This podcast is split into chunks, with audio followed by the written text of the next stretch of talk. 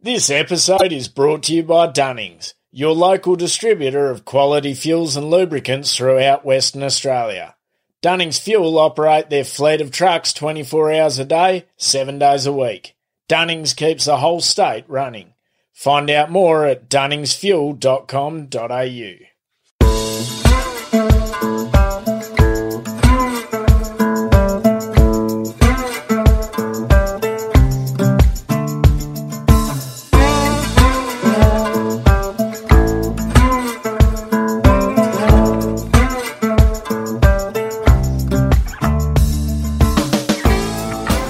listening to the Central Station podcast, where we bring you true stories of what life in the outback is really like and why many wouldn't live anywhere else. So pull up a stump, pop the billy on, or crack a cold one as we talk to the men and women who call some of the most remote parts of Australia home.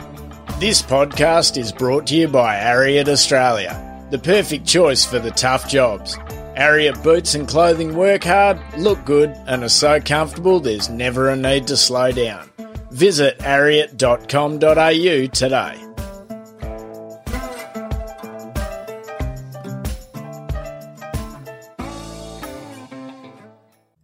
Listeners are advised that this episode discusses suicide and may not be suitable for all audiences.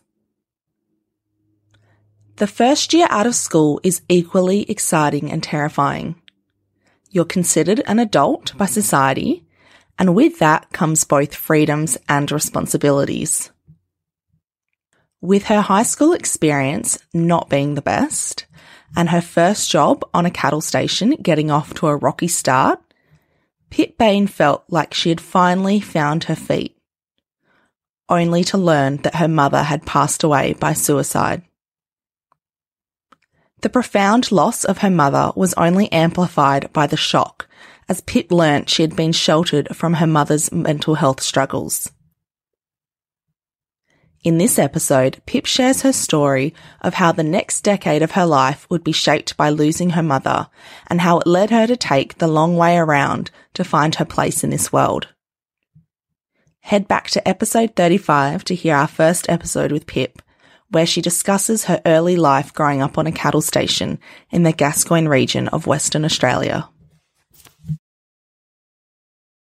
Pip, welcome back to the podcast. Oh, thanks, Steph. And um, yeah, apologies straight up for everyone to having to listen to my Oh, voice again. hush, hush.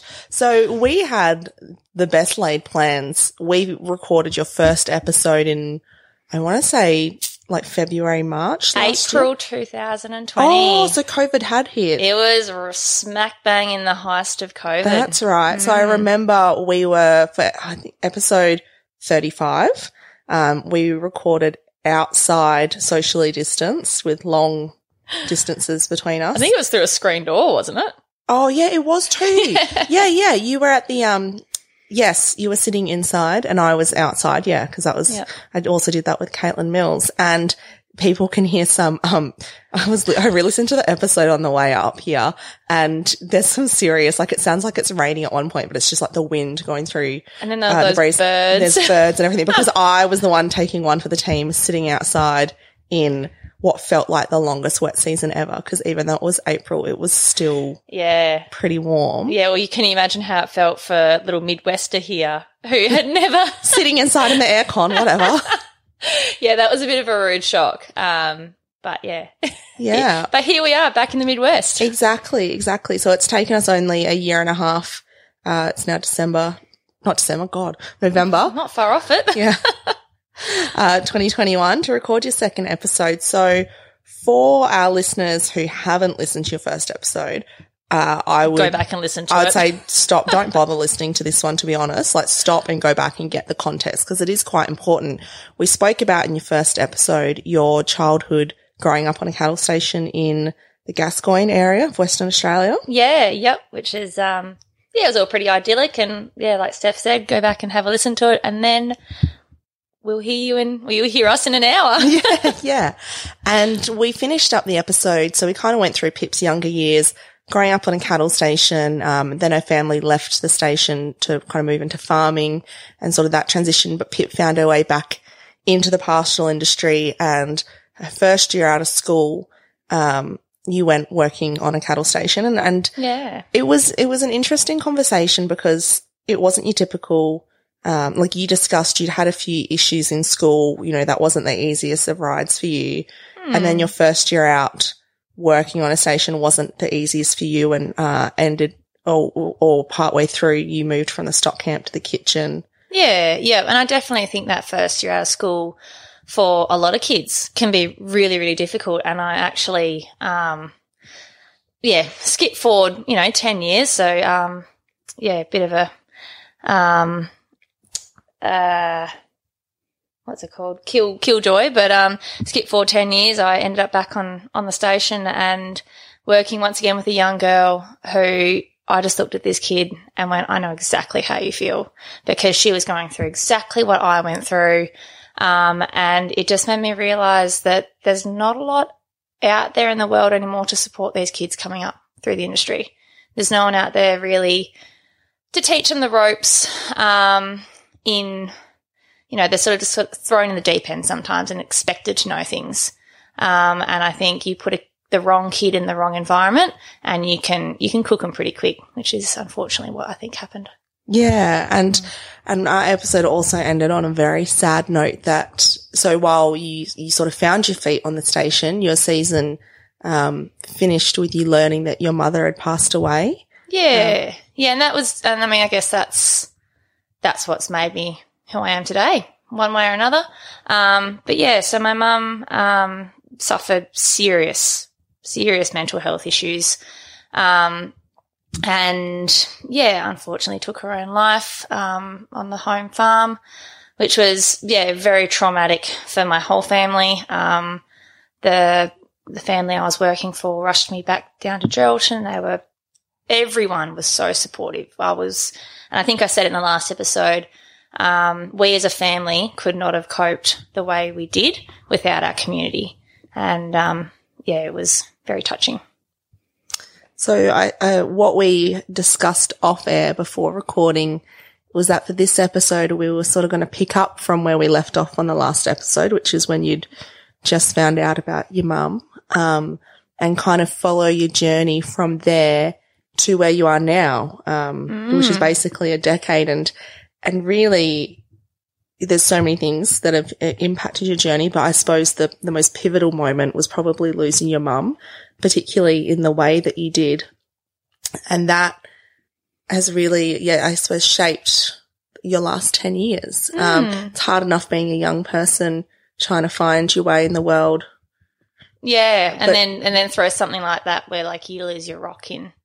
Yeah. Um, so yeah, so introduce wind chime music. Let's fade back 11 Hang years. on, I think I have one of those sound effects. oh no, that's the cricket one. You can't hear it. say, Hang on, hang on. There is one here. So Pip actually opted not to wear earphones during this recording, so she actually just didn't hear that. But that is the exact. I know that's the exact sound effect that you were what was I that you were aiming for? for. So, so yeah. Yeah. take me back to, um, I suppose, you know, yeah, you, you finished your first year out in a station and then Mm-hmm. came home. So yeah, so came home. Um, I mean, as anyone who's lost a loved one would understand, um, had to go through all the funeral arrangements, and I guess, um, and I haven't, I've only just learnt this recently. I definitely did not grieve. Um, uh, I'm not going to say properly or enough or anything like that, but um, I definitely didn't process the whole situation very well. Um, I was definitely a very lost little soul, and um, this little lost soul sort of got swept up into a V8 Land Cruiser, and um, by April the next year, I found myself in the territory um, on Alexandria, um, which is Napco company. Um, I was, I, oh, it's all a bit of a blur really because I, I, I, when I say I got swept up into a V8 Land Cruiser, uh, that's not a joke. I, I don't ever really remember making the plans or saying yes or no to anything. I just sort of, next thing I knew, I was on my way to the territory. And I think it was just that I didn't really want to be around home and I was just looking for anything to escape um, the situation that I was in. So When you say V8 Land Cruiser, you're that's code for a boy. yeah, yep. So um, yeah, I got chased around Geraldton by a um, yeah pretty good looking pilot, and he had um, been given the job as fixing pilot at Alexandria. Um, and we are still very good friends to today. So Scott, if you're listening, all the way from Canada, um, yeah. Um, but it's yeah. So that was I. And actually, you know what? Looking back, I couldn't have ended up in a better place. Like Alexandria was exactly what I needed for the headspace that I was in at the time. Um, I I will admit I did have a pretty big accident on my first day at work.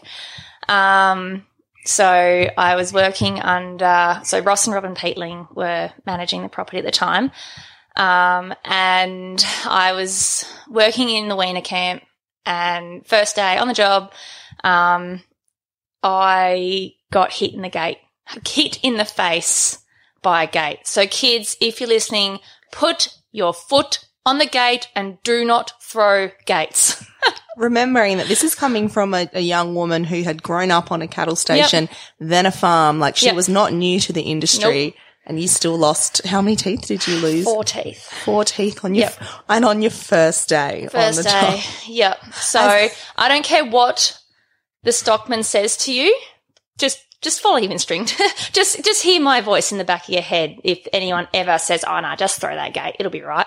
And so this is when you were, so you were chaining a gate, were you? No, so it was one of those. It was a homemade self latching gate.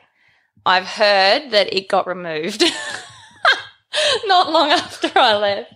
Um, but yeah, and but it was one of those things where common sense should have overridden, and I just didn't have enough common sense back then. So um, yeah, Napco um, were great. They flew me back to WA, um, and I got to come home for two weeks um, and to have my teeth sort of not well. They they definitely weren't in my head anymore, but um, have some falsies put in for a bit, and I flew back to Alex. And uh, when I got back there, everyone was like, "Oh, we never thought you'd come back." Yeah, it's a bit of a shame job. I'm not going to lie. First day on the job. And I and I'd um, jammed my finger in a gate as well, so I was missing a fingernail and my front teeth. it's great. Winner, winner. What an image. Dinner. what can I ask you? Like, what is your headspace at that time? I just, I'm just thinking back to the end of our last episode. You'd also mentioned, I believe, that you weren't aware of your mum's mental No. health issues when, so when you learnt that she'd um, passed by suicide, that was a, so, so you've got, shock. yeah, so you've got losing a parent and losing a parent that way Mm. um, then like you said, you kind of you didn't want to be around home, and you, you know, and you, but also it's Didn't this, know where I wanted to be. I think but, I very what lost. eighteen year old in a Yeah. way does, but then you've got to add these elements onto it.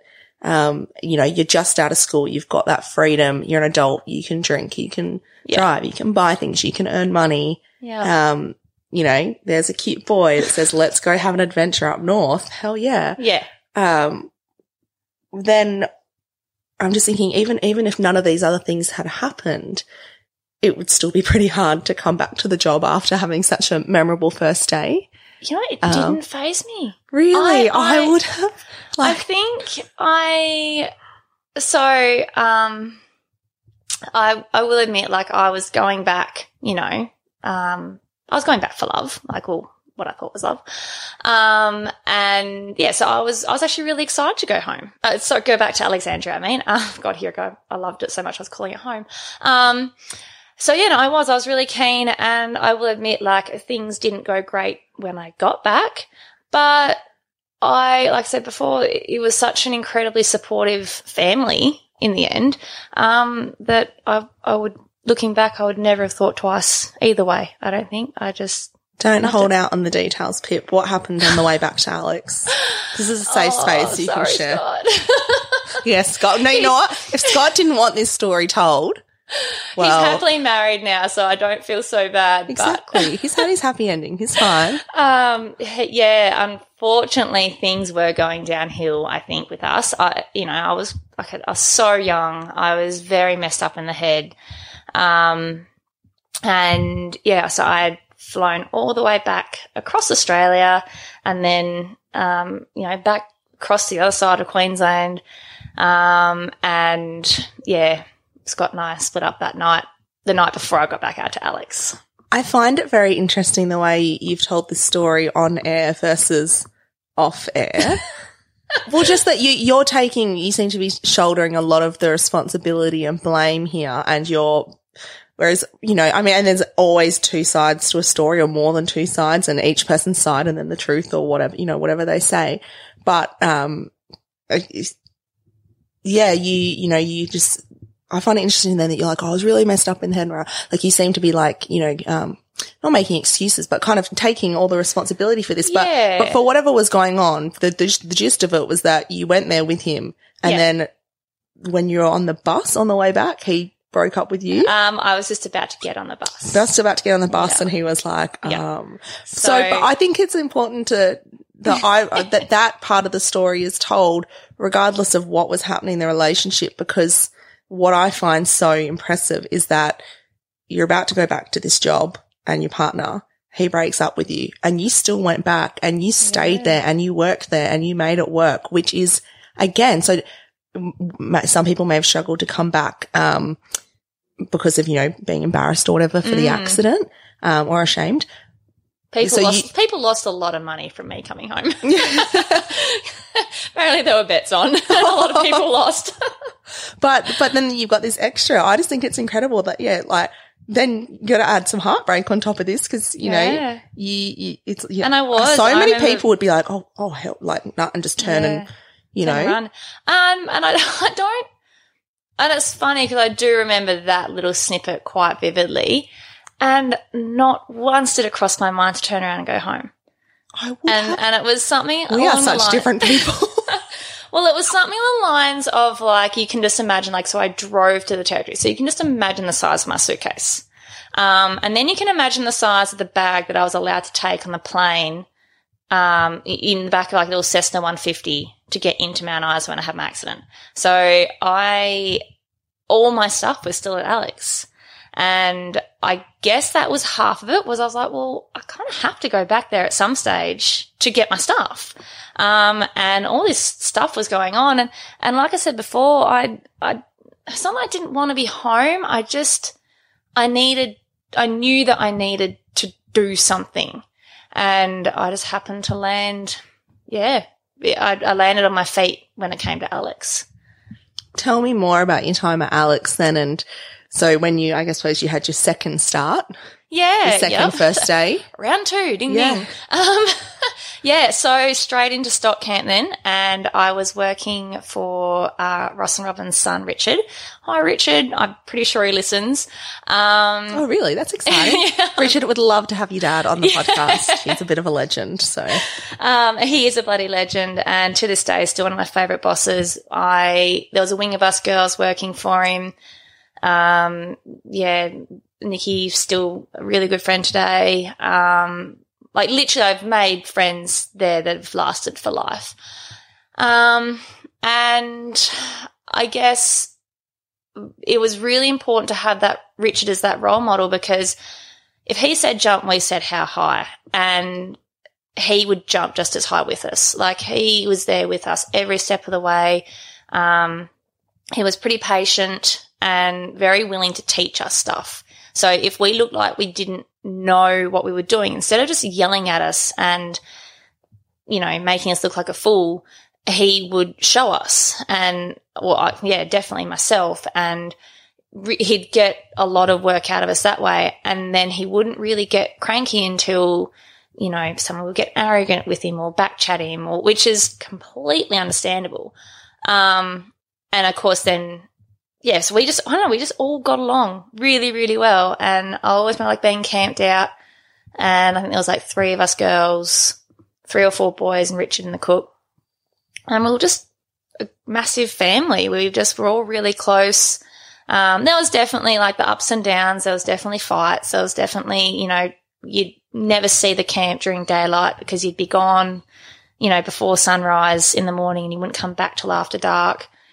Um, like it was, I've never worked so hard in my life. and it was a massive wake up call. But it was different to Yanrey in the way that we were all on the same level. There was no hierarchy. We were all just Jillaroos and Jackaroos. Richard was the boss, and there was no questions about it. And that I needed that. I, I didn't need to be fighting for my role in the camp. I just needed to be able to work and do my job. And at the end of the day, feel good about myself, which I did.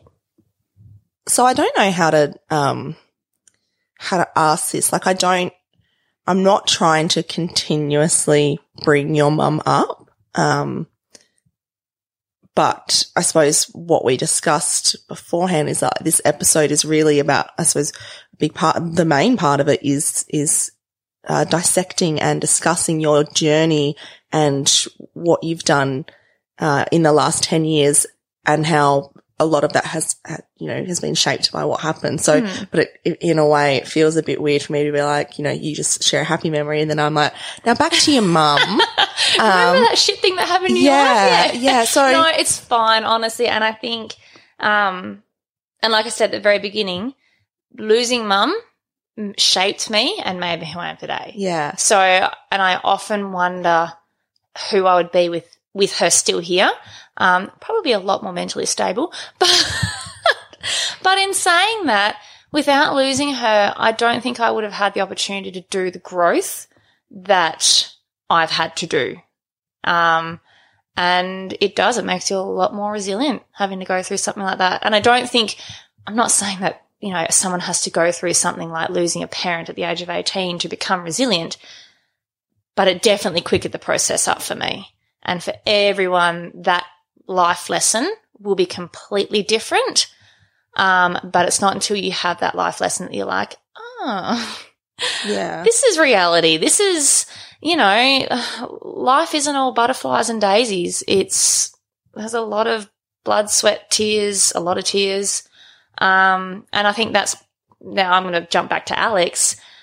I think that's what Alex taught me was that life isn't all peaches and there are days that are going to be really, really sh- not great.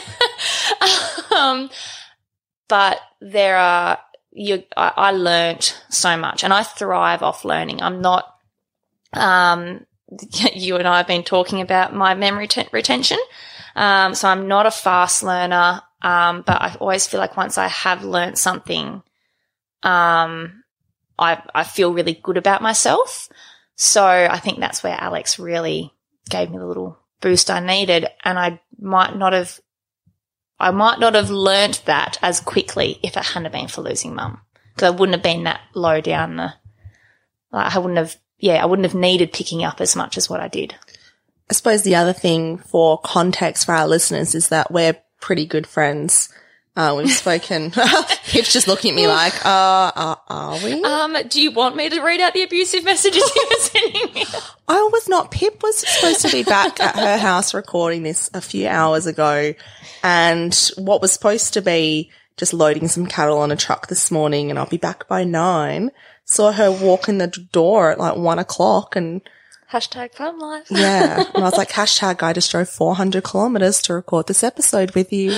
Cause you love me, Steph. yeah, I do. And cause we're, so we're good friends and we've spoken about your mum and your life a lot off air. So if, if some of these discussions seem, um, blunt or abrasive or, you know, very forward by me, I suppose, mm. just to give mm. people the context that. Oh, and I'm not I'm backwards of coming forwards, forwards, about it. Yeah, so. yeah. So, but I suppose I, I'm wondering, like, when you went up to Alex, do you tell people, hey, um, my mum just died and she died in this way? Or do you keep that to yourself or do you think people are going to treat you different because of that? Yeah. So, okay. Really interesting that you brought this up. Um, when I was having my interview with Ross, um, I, I, it was just subconscious. I just didn't bring it up at all. Um, Dad was my emergency contact, um, and there were just no questions asked. And I never told anyone. Obviously, partner at the time knew. Um, but yeah, like literally no one knew. And the only reason someone found out was because I had a photo of mum pinned on my wall. And one of the, you know, we were all having a bit of a drinking session in my room one night. oh God, we was have so much fun back then. Um, and someone said, "Oh, who's that?" And I was like, "Oh, that's." Um, I think I must have said that was my mum, or I must have said it in a past tense, and they all went, "Oh, like." Like what happened? And, and I, anyway, and I will never forget the shock of their faces when they realized that I'd only just lost my mum not even six months ago. Um, and me being like, well, what of it? Like, you know, I, I think I'd already, uh, and this is where the pastoral growing up on a station and stuff, I guess, kind of prepared me for this because I was like, it's life. With life comes death. And so, and as much as, you know, I, you know, was, um, very, you know, I, I longed for my mum, the thought of her not being here anymore at that time, it was just like, oh, she's gone. Like, I, I can't bring her back. Do you not think though that that was? I love. I'm turning this into a counselling session. I'm just going to psychoanalyze you. Do you not think Lord that was? knows I need it. Do you not think that was perhaps also maybe just like a massive case of denial and just God, and yeah. just not acknowledging? yeah. You know, just Yeah. putting walls up and just, Yeah. just not. Um, it's not that I didn't want to talk about it with people, but I didn't actually, you know what? The biggest thing, and it's not something I realized until after it happened, was I didn't want people to feel sorry for me. I did not want people to treat me differently because I'd lost my mum.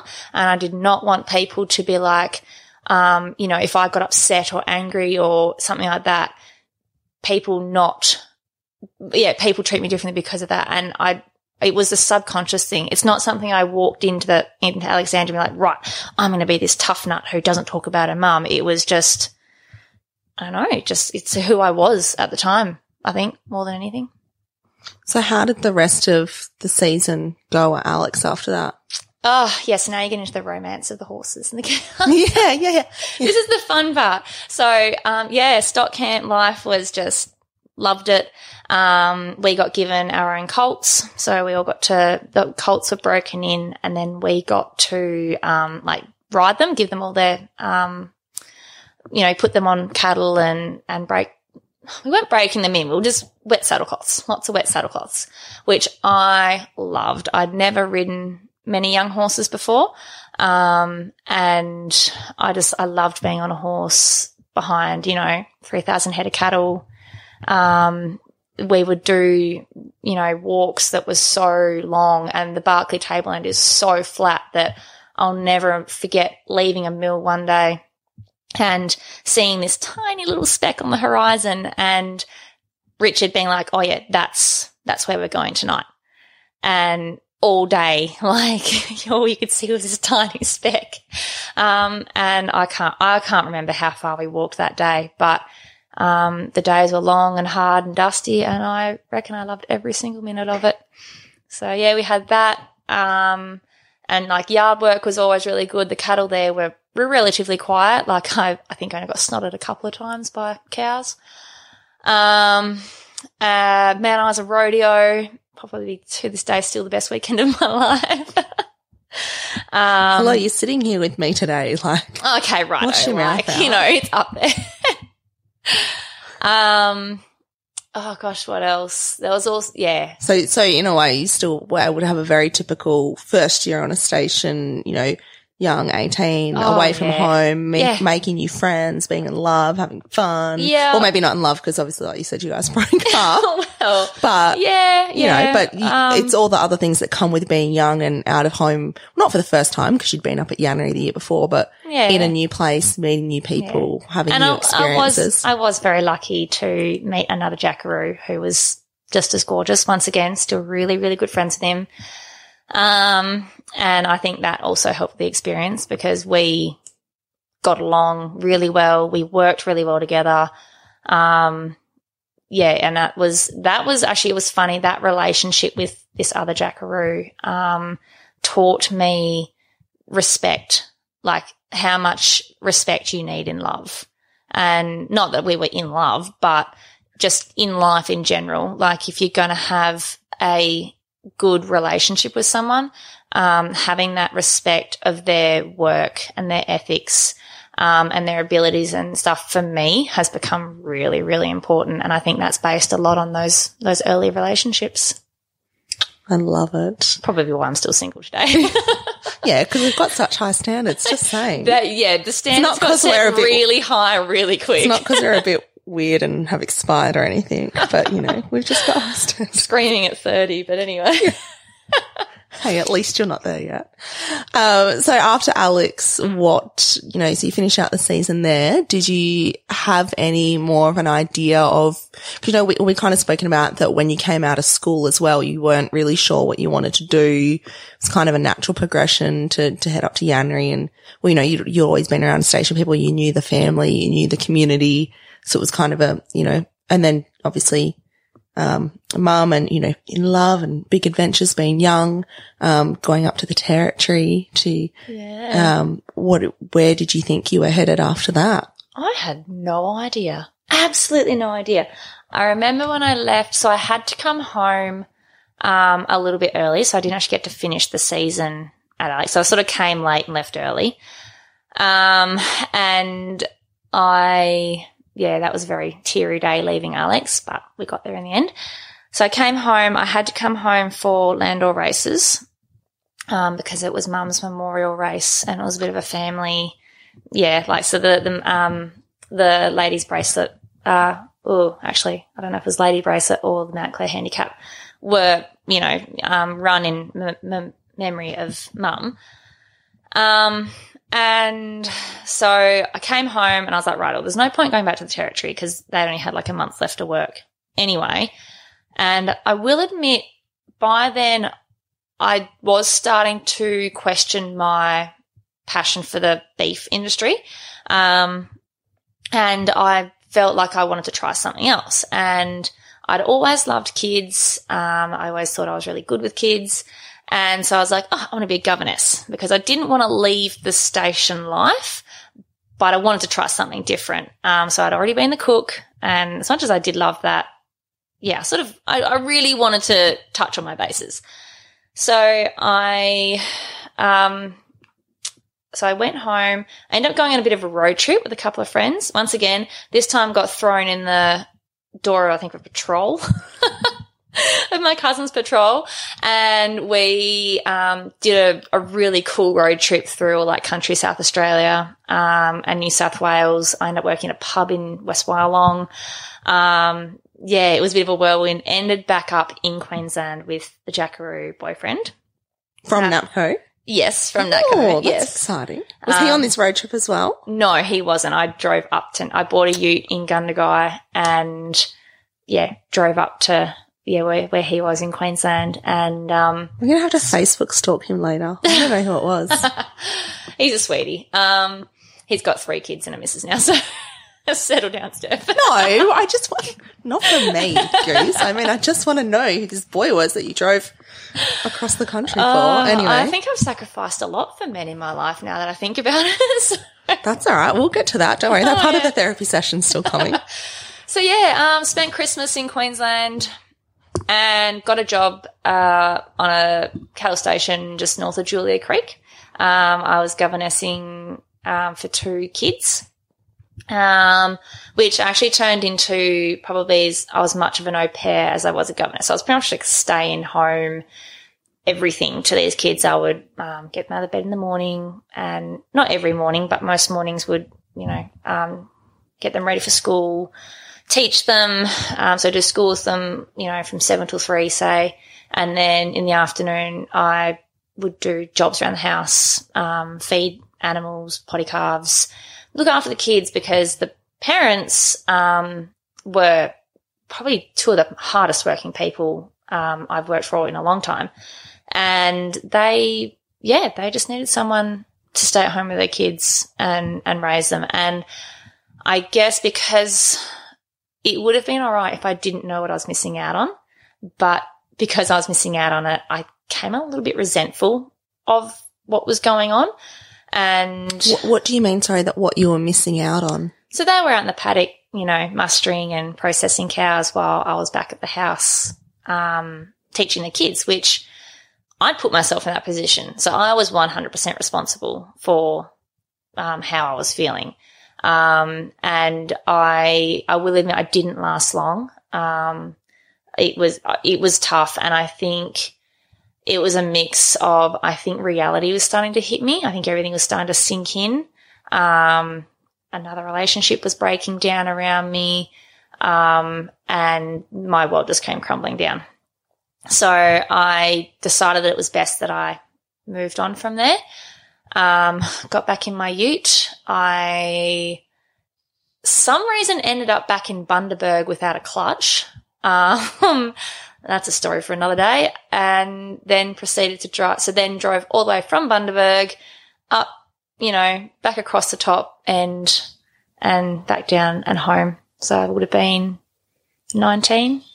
I wasn't yet 20. So yeah, drove across Australia by myself. Don't mind my um. I'm trying to think. There's like a word for it.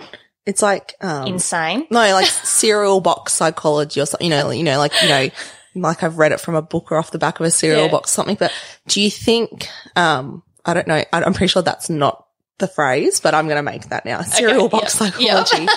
um, do you think part of the st- struggling with that Gubby role is that you, as you said, you were a lot, well, this is another issue for, for another day, but the role of a governess is very different from property to property, whether you're oh. governess, nanny, Yes. whether you're a school tutor, Yep. you know, au pair, like, And I think You- that was another issue. Was I had other govies in my ear about how fantastic their job was.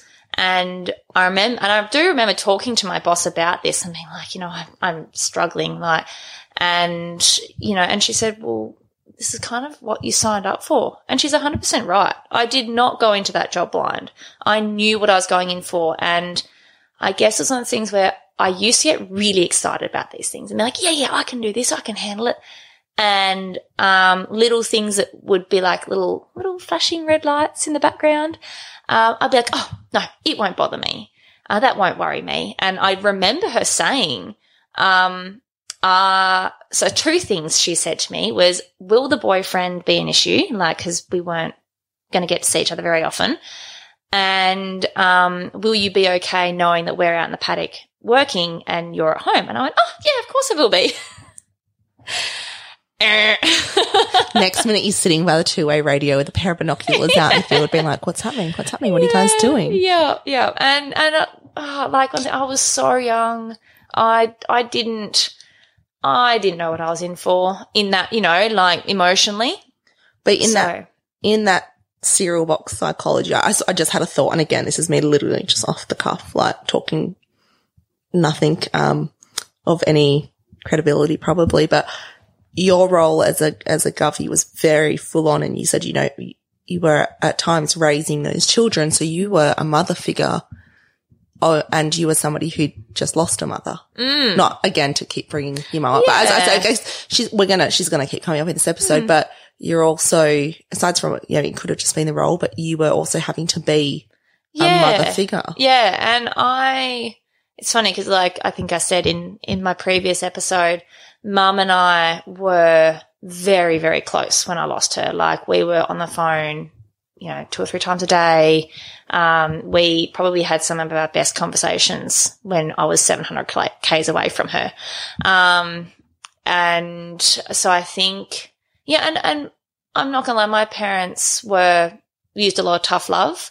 Um, you know, my, parents were relatively strict on me because I was a bit of a rat bag of a kid. They had to be. Still are, but yeah. Eh, some things never change. Um, but so yeah, so having that, you know, I, I guess I expected these kids to, um, you know, deal with me being, I was, I was strict. I look back at myself and think I was so strict on those kids.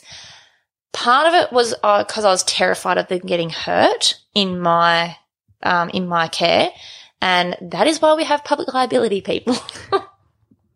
it's there for a reason. Ah, broken Don't- arm, call my insurance agent, sorry. Well, yeah, and it's one of those things that we live and we learn. And I think if I, you know, went back in now and did it again, I think I'd be a lot more relaxed because I'd be like, "You want to climb that tank stand after I've told you not to?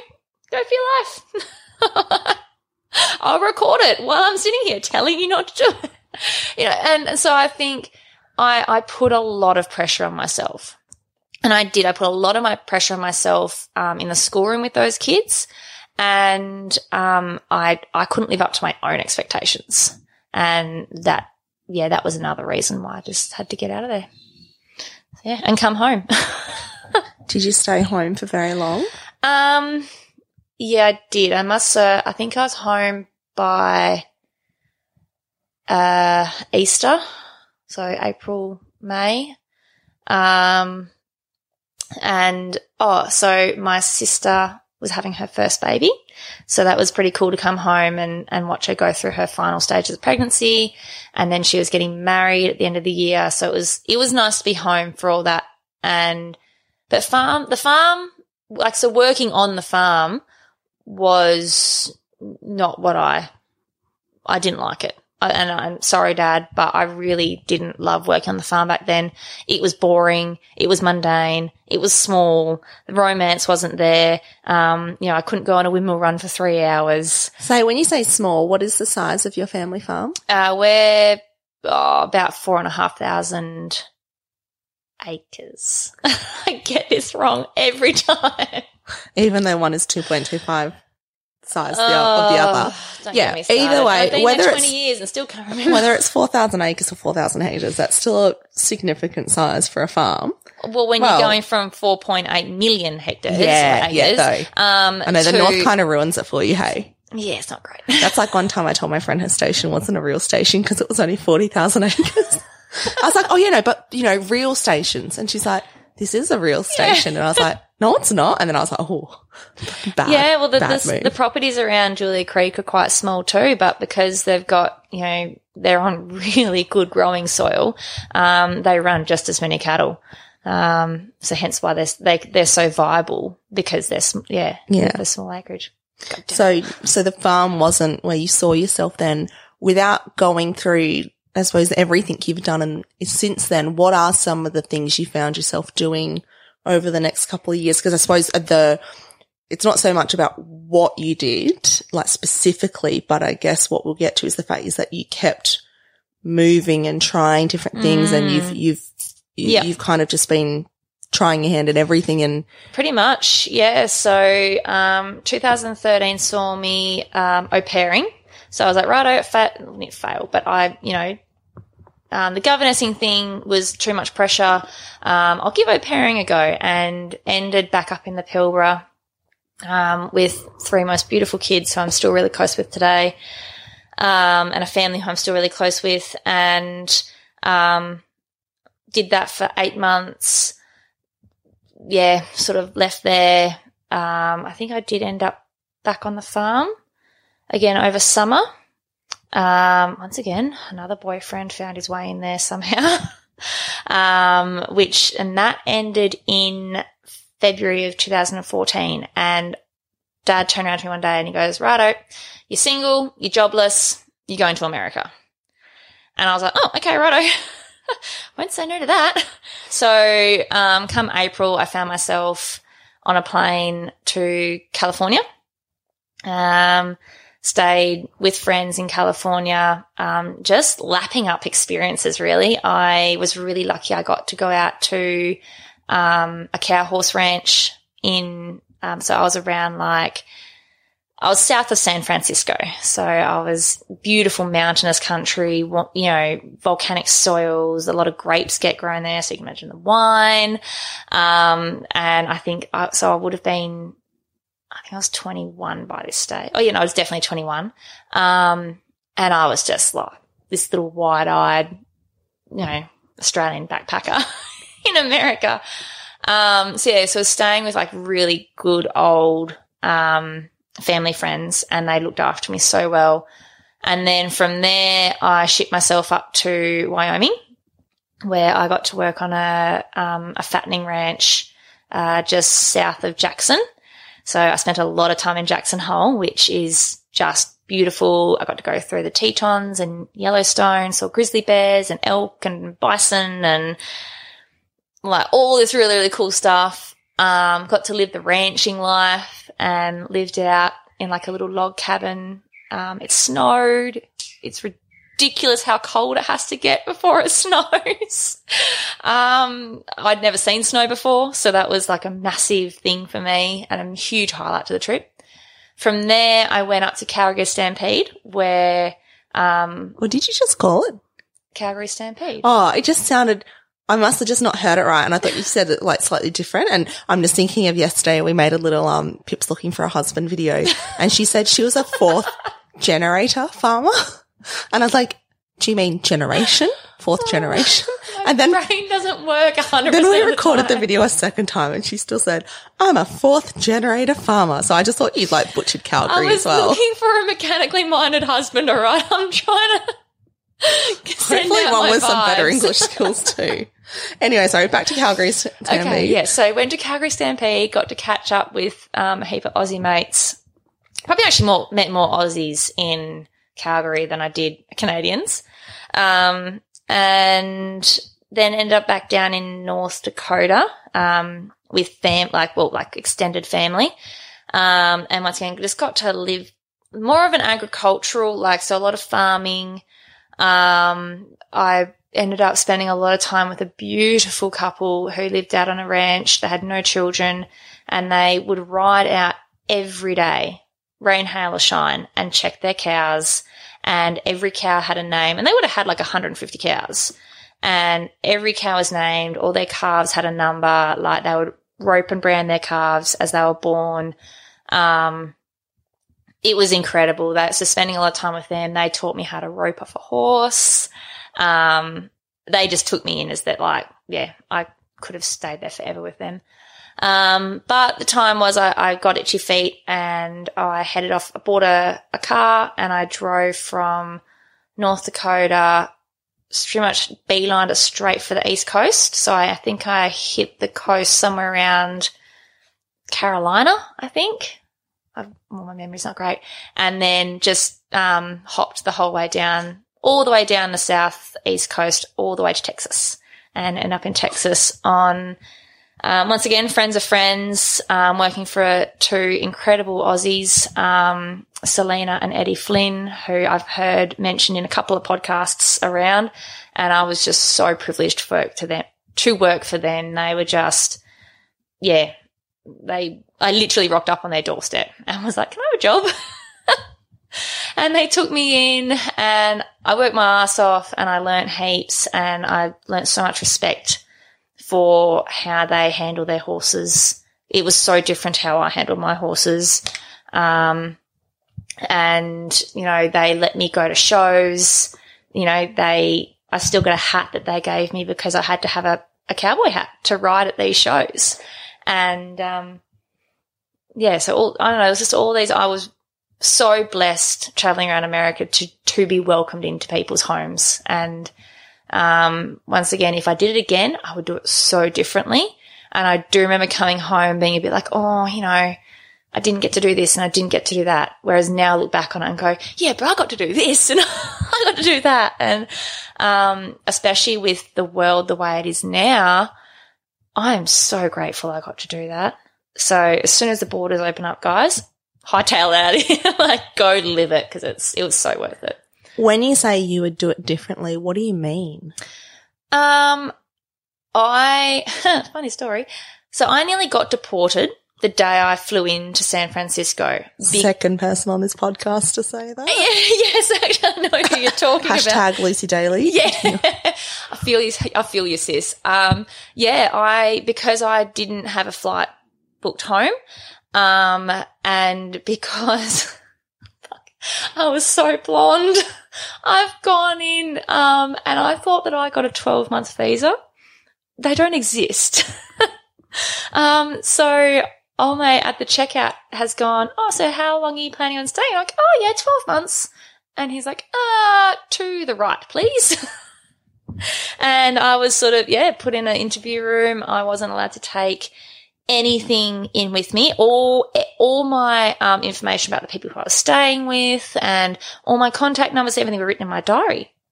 And I said, can I please bring my diary in so I can show you where I'm staying? Because I couldn't spell the name of the people who I was staying with. It was a really hard Jewish name. And, um, and like, no, you, you can't bring it in. And I was like, oh Christ, okay. So I've sat there and I've tried, like, I have no memory retention. So I couldn't even remember the road these people lived on, let alone the name of the little Mexican town that they lived, you know, like, And um, yeah, they were so close to putting me on a plane to come back home. I was in tears. I was crying to this poor security guard saying, please don't send me home. and obviously the tears worked because, um, yeah, he let me in and was like, well, whatever you do, don't, because I didn't have a working visa. Um, he's like, whatever you do, don't work. Even if you're not getting paid, do not work. Um, and I'm like, yes, sir. And so I didn't work. I experienced.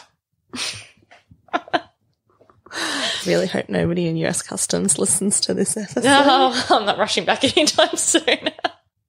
So you have this whirlwind. You know, how long were you over there for? Six and a half months. How did you?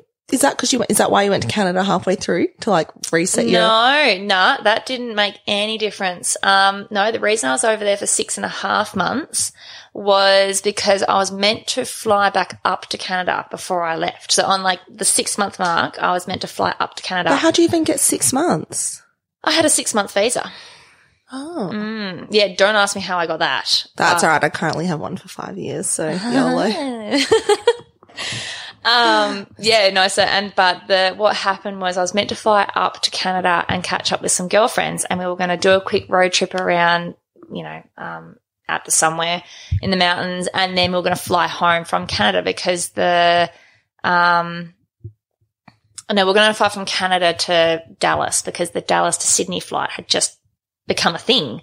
And, um, anyway, that all got cancelled and I'm like, well, I can't, like, I'm not, I'm not going up to Canada and spending two weeks in Canada by myself, says the girl who had just traveled USA so, purely, like, all by herself. Um, and I think I was so in love with my job in, sorry, it wasn't a job, with my experience in Texas, um, I didn't want to leave. And so I just sort of, yeah, stayed in Texas for, it was nearly three weeks, an extra three weeks. So after that six months in America, what you know, what was? I feel like I keep saying this, but what was next? without without getting a blow by blow of every single thing you did, you know, what what was the gist of Um, chapter five? chapter fifty five? Yeah. Um, yes, had to come home. Yeah, so came home, um, and I owed dad a bit of money. So, um, I was working on the farm for him for 12 months, um, just paying him back more than anything. Um, which, uh, I said I wasn't going to go on about this, um, and apologies, but I think that was the year that I realized I had mental health issues. Um, I wasn't happy at all. I mean, I, I yeah, um, the farm didn't fill my romantic ideas of what life was all about. Um, yeah, I, I remember saying to myself, um, then that I really, really need to get help. I knew that I had mental health issues right back from, um, before I went to America. Um, but I'd always been able to manage them and stay on top of it. And now all of a sudden I was really getting like low lows and finding it really hard to pick myself self up out of them. Um, so instead of going and getting help, I ran away back to the bush. Tale as old as time. Because as we all know, mental health doesn't, well, not that it doesn't exist in the bush, but you're not going to get many people asking you about it. You're not going to have much access to services. So if you want to avoid it, it's a Yeah. great place to go. It is a great place to go. And, um, for me, That was sarcastic, by the way. It's not great to avoid. No, things. sorry. God, no, no, sorry. No, do not avoid your mental health. Um, but for me, because the bush was where I wanted to be, it put a band-aid on it and, um, it made everything seem better. Um, and for a while, I, uh, well, for, so I went contract mustering, um, all around, mostly around Meekatharra Shire. Um, yeah, I think there was about five or six different properties that over about three years I would go do their mustering. Um, absolutely loved it. I lived the life of a gypsy. Um, yeah, I, one of those things I, I always had the farm as a base. So I'd always end up coming back to the farm for summer, which was handy because that's when dad was his busiest with cattle work. So I would literally be doing cattle work all year round. I don't think I had to suffer a Midwest winter for four years. um, which is fantastic.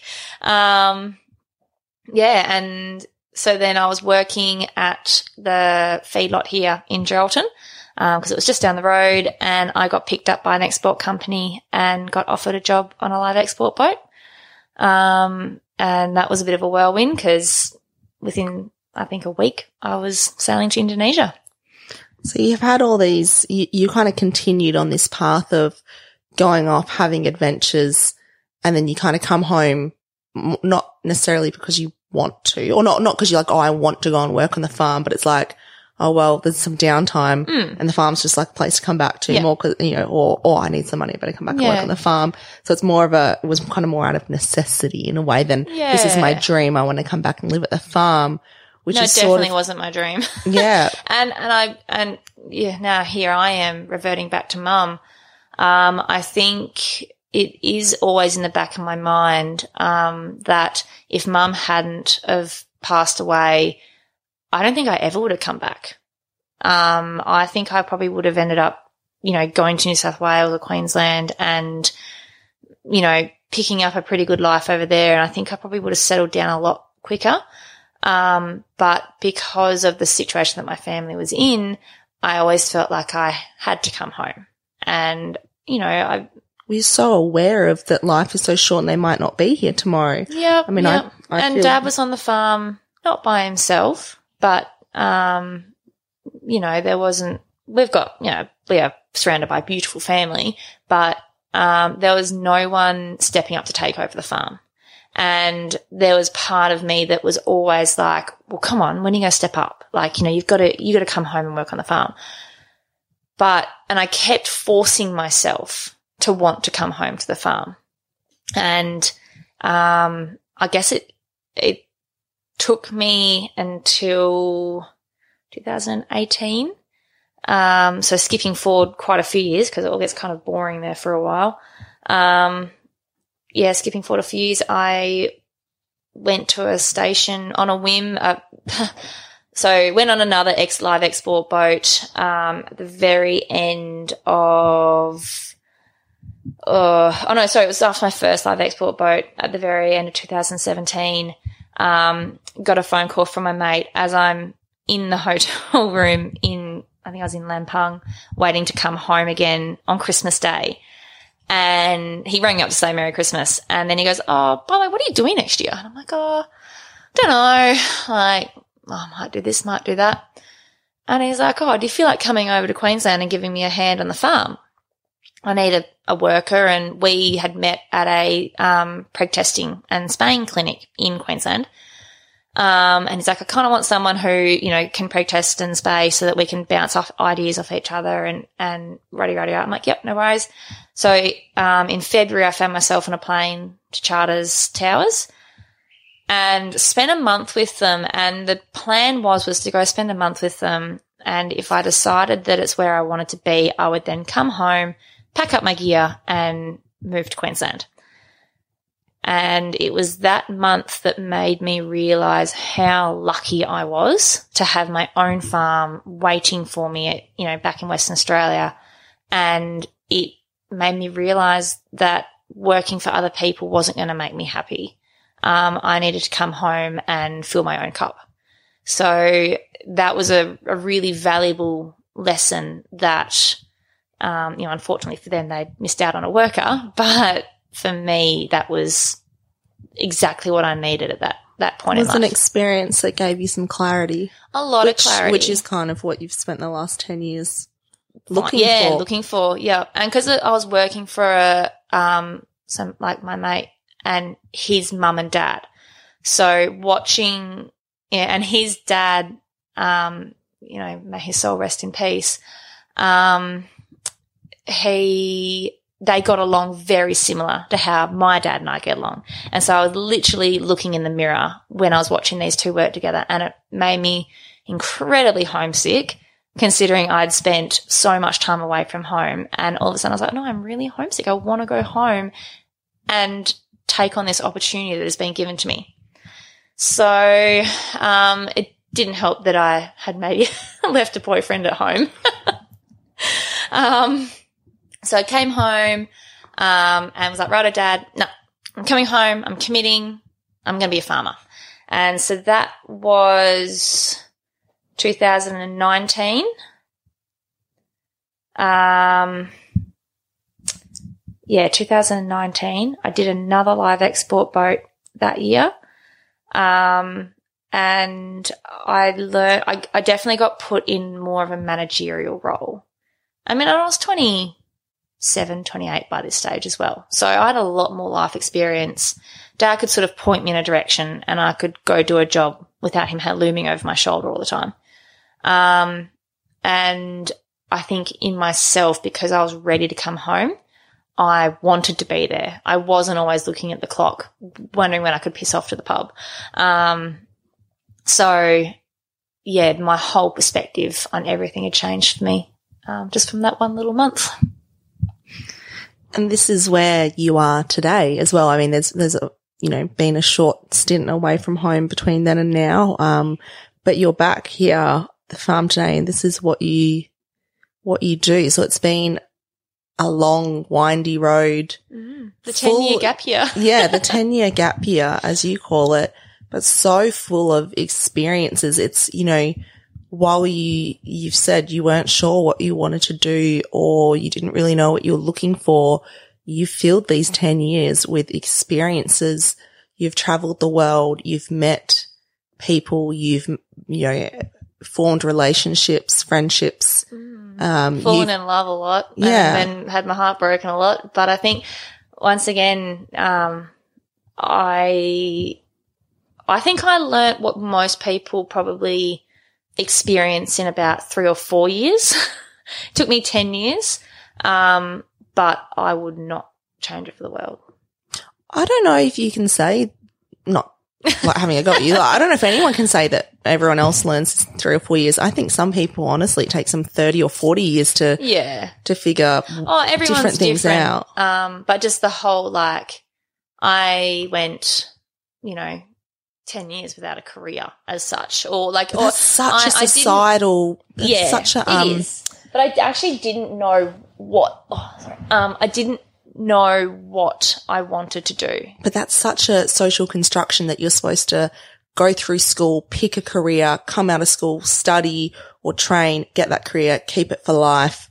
Meet the love of your life, get married, have, have a, kids, have a mortgage, have one holiday a year where the kids are screaming in the backseat of the car, blah, blah, blah, blah. Yeah. Um, that's such a, you know, I- I have done just as many different things as you and not had a, a, a defined career as well. And I love it. I'm like, can I swear? It's my podcast. I can swear if I want. And bugger it. Um, I don't think, you know, you've, you can't measure the value of a life or measure your success or achievements or anything by whether or not you've had this, and I'm using the, the air bunnies, a career because you've spent 10 years, you've traveled the world, you've have, you have this wealth of experience. You've, and you've not just been sitting around watching Netflix, you know, doing nothing, never leaving wherever you are. You went to, you are, and it's quite actually impressive. So you did a preg testing and spaying schools or just preg testing? Uh, no, preg testing in Spain. Spaying school in Queensland and in WA, touchy subject, um, certainly gets my hackles up,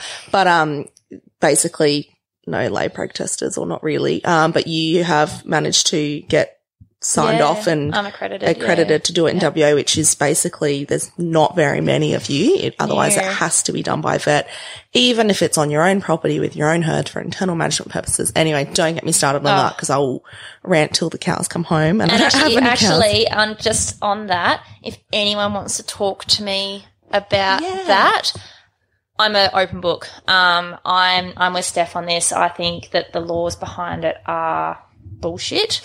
Um, uh, pun intended. But yeah, it's um, I'm when it comes to management, herd management, land management, pasture management, whatever you want to call it, management in a whole. I am really, really passionate about it. And um, I don't, I think because it's so bloody hard for people to get around these um, laws and stuff, um, the it's it's putting people back ten years.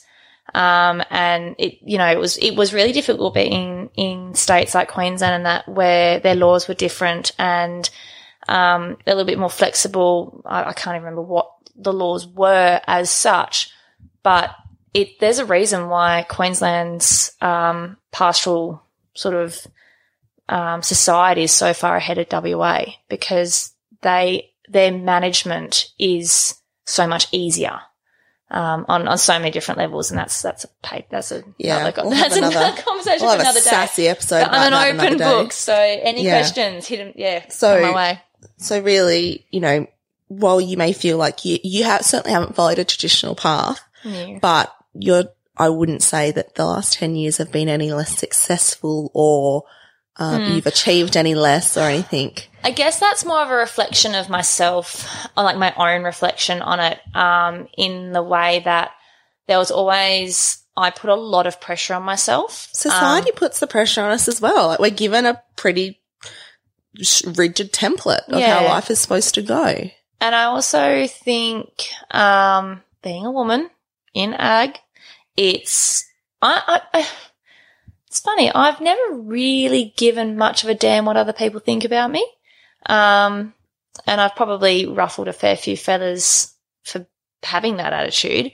Um, but so I don't know if it was really like I never felt society's pressure on me to brush out and get a career. Hence why it took me 10 years to be like, oh, okay, hang on, this is what I actually want to do. Um, so I don't, I, I'm not going to blame anyone else but myself for the way that my life has gone. Um, but, um, I definitely will say that I myself put a lot of pressure on me to be something. I was constantly trying to be someone.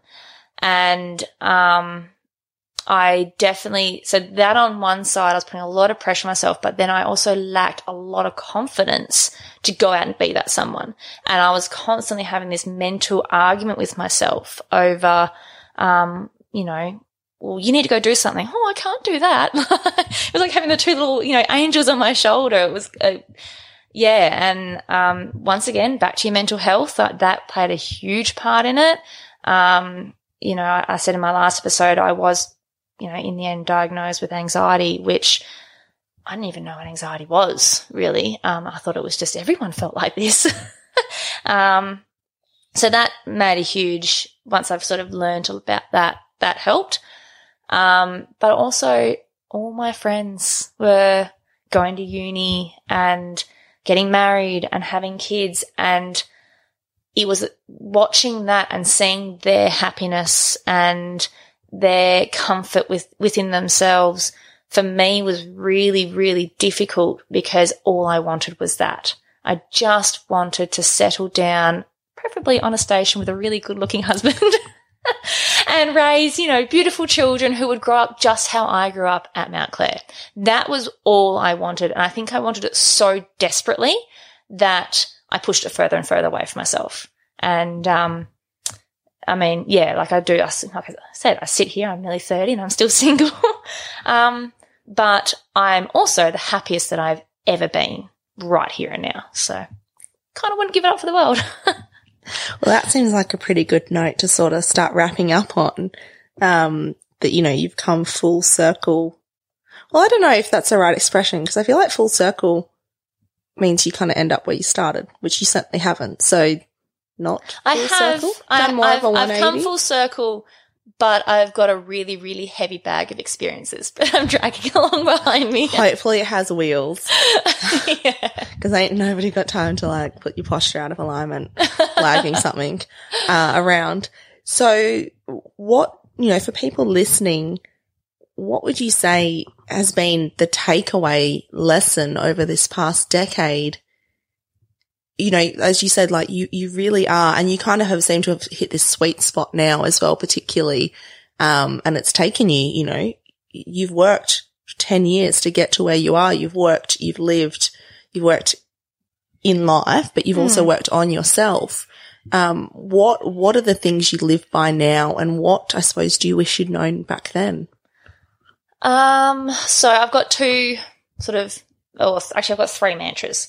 Um, one of them I picked up, uh, yeah, I was about mid twenties, and it was do the best you can until you know better, and then do better.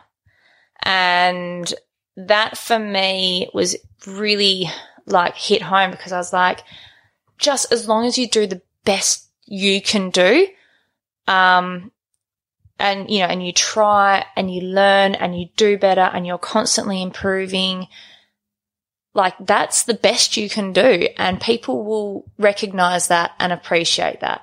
And especially the line of working that line of work that I was in at the time. So I was contract mustering.